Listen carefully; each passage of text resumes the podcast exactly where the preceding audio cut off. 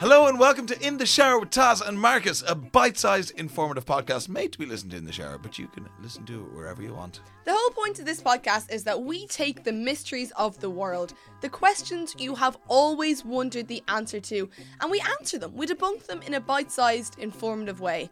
Thus far, we've answered questions like Why do we have a dominant hand? Do plants have feelings? Why do we kiss with tongues? It's gross. Why does our hair turn grey? And loads, loads more. I suppose you could say, We expand your mind while you wash your behind. and this week is no different. This week is, is a little bit different. It's a bit, it's a bit more serious than Yeah, our this usual week, this, question. this week's episode is definitely a bit more serious. like we, we we've talked about like bum wiping and tongue kissing and stuff like that. This is but this is getting real. This is getting real. I feel like Marcus and I are going to take our podcasting social responsibility here and do an episode that hopefully will help everybody help the environment.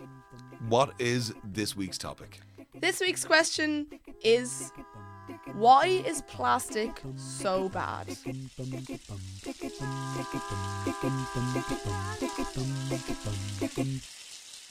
Okay, so as I said, this episode is going to be bleak enough. There's no denying it. Plastic production and plastic pollution are two of the leading concerns when we look at environmental issues. But most of us, including me really, and probably you too, don't really know the ins and outs of why it's that bad. Yeah, plastic was created to be like this amazing material that could break boundaries and make, you know, everything just more convenient. Like it was cheap, easy, everything like that. And now it's just gotten crazy. It's like, you know, in the same way that dynamite um, was created for good and mining and everything like that. And then all of a sudden it's like blowing people up. Exactly. Yeah, it just got way out of hand. That's exactly. It's kind of it's, it's kind of similar actually. Yeah. So, like, if we go back to the beginning, when was plastic actually created? When did this all start? So we're going to go way back to 1907 when a lad called Leo Baekeland invented Bakelite, the first fully synthetic plastic, meaning it contained no molecules found in nature. Baekeland had been searching for a synthetic substitute for shellac, which is a natural electrical insulator, to meet the needs of the rapidly electrifying United States. Bakelite was not only a good insulator, it was also durable, heat resistant, and ideally suited for mechanical mass production.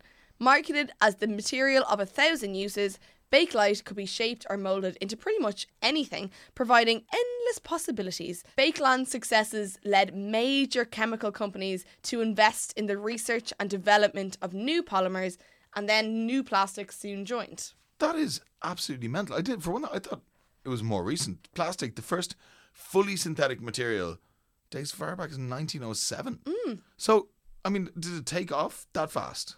World War II kind of necessitated a great expansion of the plastic industry in the US alone. Nylon, invented by Wallace Carothers in 1935 as a synthetic silk, was used during the war for parachutes and ropes, body armour, helmet liners, and so much more. Plexiglass provided an alternative to glass for air- aircraft windows. Yeah. And a Time magazine noted that because of the war, plastics have been turned to new uses, and the adaptability of plastics demonstrated all over again. During World War II, plastic production in the US alone increased by 300%. What? Yeah, isn't that mad? So, literally, it just took a war to, to make plastic mainstream. Back then, everyone was pro plastic, everyone thought it was great. They were having plastic parties, they were digging it. But did they know about the negatives? So the optimism about plastics absolutely did not last. So plastic debris in the oceans was first observed in kind of like the 1960s. In 1969, a major oil spill occurred off the Californian coast. This polluted the Cuyahoga River in Ohio, which caught fire, raising concerns about pollution. As awareness about environmental issues spread, people definitely started to get more clued in on the negative effects of plastic. So that's that's in the late sixties. That's like sixty nine. And at that point, were people recycling? Like were they were they kind of was this a thing at that point? Not not quite. So about 20 years later in the 1980s, the plastic industries led an influential drive encouraging cities and towns to collect and process recyclable materials as part of their waste management systems. However, as you may have guessed, recycling is far from perfect and most plastics still end up in landfills or in the environment. It's definitely better than landfill alone, but believe it or not, 79% of plastics produced over the last 70 years or so have been thrown away, either into landfill sites or into the general environment. Just 9% is recycled, and the rest is incinerated. That's terrifying. Yeah, I know. 79% of the plastic in the last 70 years.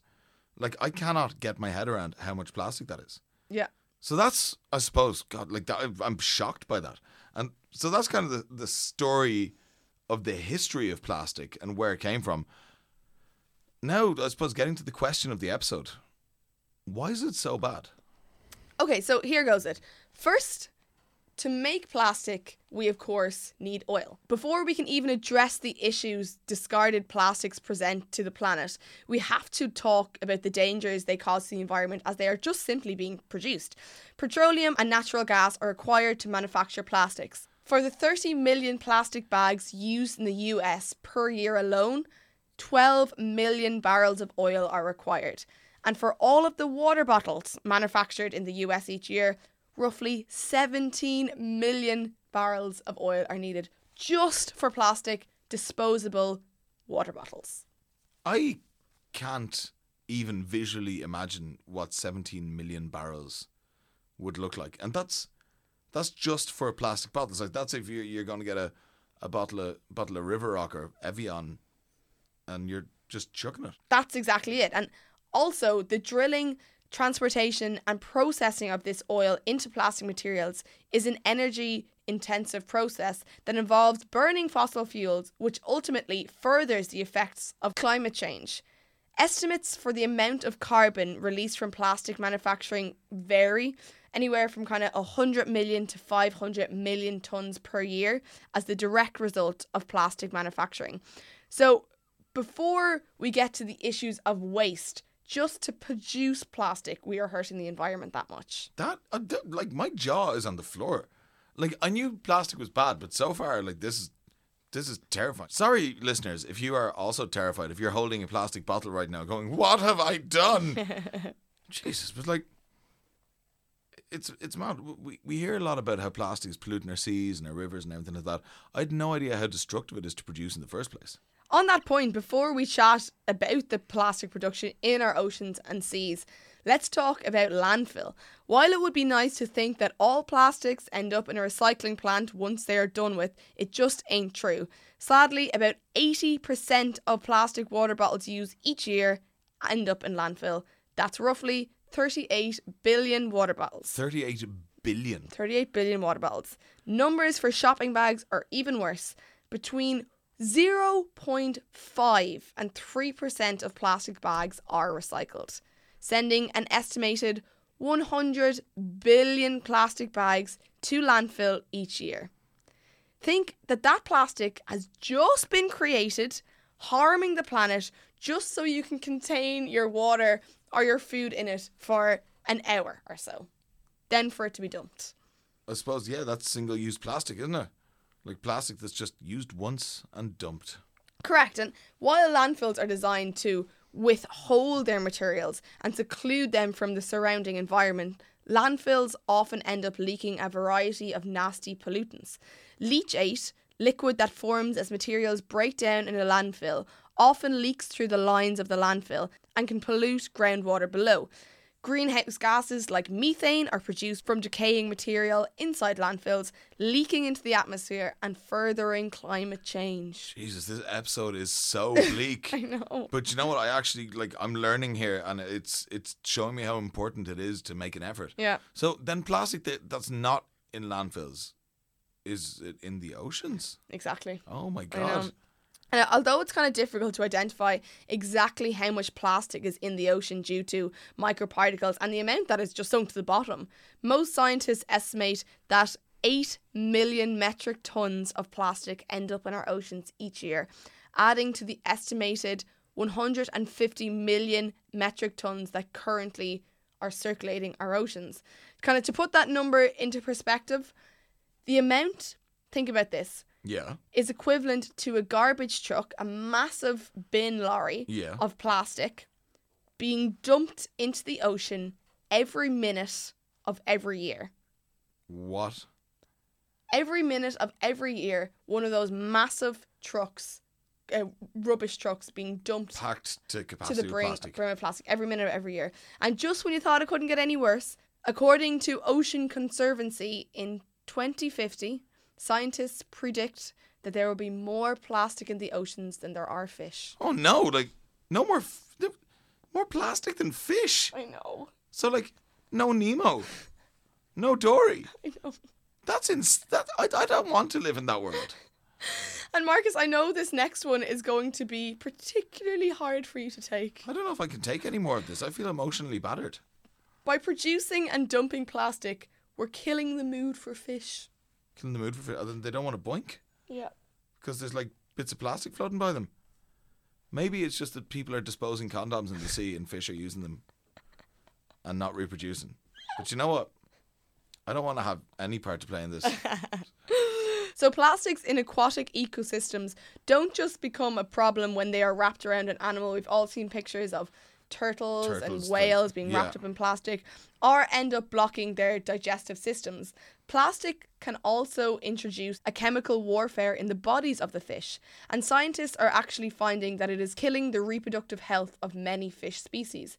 Scientists has observed BPA exposure to some freshwater fish species as a source of confusion for the fish, which makes it difficult for them to pursue their own species to mate.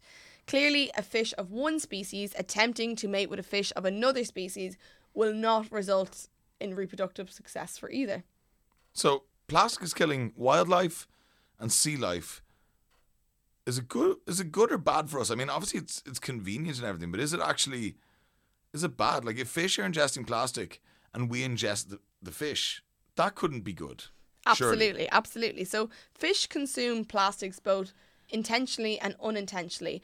And these plastics, depending on how long they've been floating in the water for, may have a variety of chemicals attached to them, such as heavy metals, PCBs, and other pollutants. Once fish absorb these chemicals from ingested plastic, these chemicals are free to enter the bodies of the fish and enter the bodies of anything higher up in the food chain, including humans. So just to hammer it home a little bit more, plastic is bad.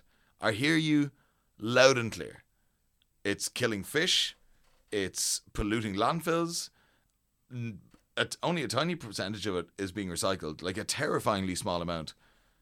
Are there any upsides here? Are there any positives? Well, genuinely, for the first time, human beings from all walks of life are really taking a massive interest in the environment and plastic production. We're seeing a huge increase in the amount of reusable coffee cups and water bottles being used, as well as supermarkets making a bigger effort to stock unpackaged veg and food. Sure, we're doing an episode, which we definitely would not have done a few years ago, on plastic production. So, if there's anyone listening to this who's looking to decrease their amount of single use plastic, what's a good starting point? there's absolutely loads of kind of hints and tricks. If anyone took if everyone took these little steps, it would make such a huge difference. I'm going to get you to read out some of them because I feel like this is just me chatting the whole episode. No, but you know what? There, there was a good message in this episode, and I think it's important. Um, so hit me with the first one. First off, buy yourself a reusable coffee cup. Um, Taz and I, we both have plastic keep cups that we love. Uh, they're nicer to drink out of. Usually, you get a discount in your local coffee shop, and also like they'll, they'll last for years. On that note, get a reusable water bottle again for all the above reasons. Plus, it will absolutely get you to drink more water. Um, Taz just bought me an Ion Eight leak-proof water bottle. We're not sponsored by them or anything. It's just you know, it's what it's the one that I have, and I try not to leave the house without it. It's like a 500 ml bottle, and I'm probably drinking three or four liters of water a day because I just keep it in my bag and refill it everywhere. It's great. Um, another is of course shopping bags. If you have a tote bag in your backpack or handbag, you'll never know when you know, when you might need them. They fold down really small. They're convenient. They're easy. Worst case, if you've forgotten your bag, look around the shop for a cardboard box or ask someone working there, and then recycle that box. Something new that I've introduced in 2018 is a shampoo bar. I bought one from Lush. It was about 8 euro and it's lasted about 2 months. I buy the seaweed one and it leaves my hair feeling better than any shampoo ever has. How good does my hair look, Marcus? absolutely phenomenal. um, when buying groceries, try to buy loose when you can. Um, I know they can be more expensive, but for the sake of an extra 50 euro a year, you could be greatly be cutting down on your plastic consumption, um, which could cut down on associated fees and just make your life a lot easier and you will be a better person. Um, on that note, Bring your own lunch boxes to the to the butcher to the bakery instead of getting a disposable container as well. These are little things that once they become a habit, it'll it'll just You won't even realize you're doing you won't it. even realize you're doing it. It'll just be and it's good for everyone. Finally, say no to straws. Often bartenders will put straws in our drinks without even realizing they are doing it. So when you're ordering, say something along the lines of two delicious sex in the beaches, please, Mr. Bartender, and I'm okay for the straws. just like that. Just like that. Or use paper straws. Yeah, that's yeah, too. absolutely. So, in conclusion, plastics are bad, but you can be good. You can be good, and if we all group together, we can make a difference. If all of you who are listening to this podcast implemented just one or two of the changes that we listed there, we really could make a change for the better. Boom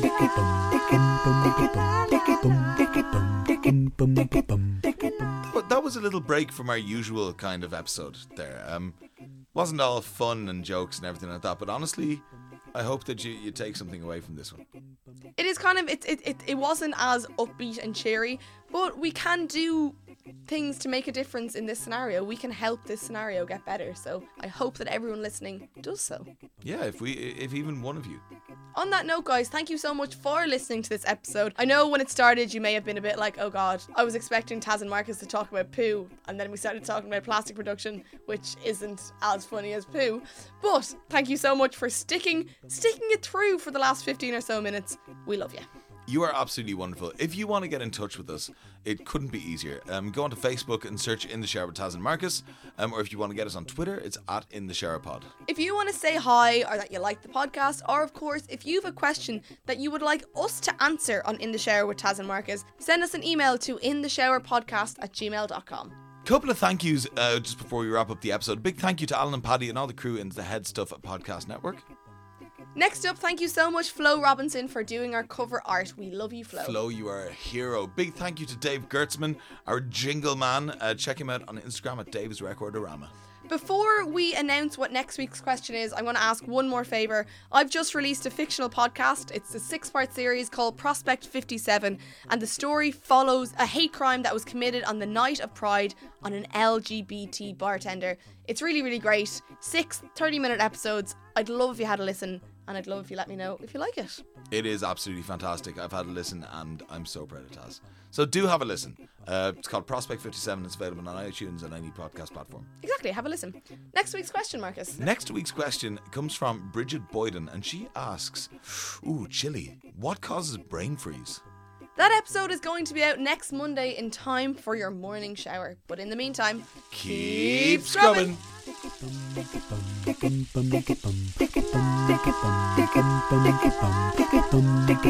Dicky,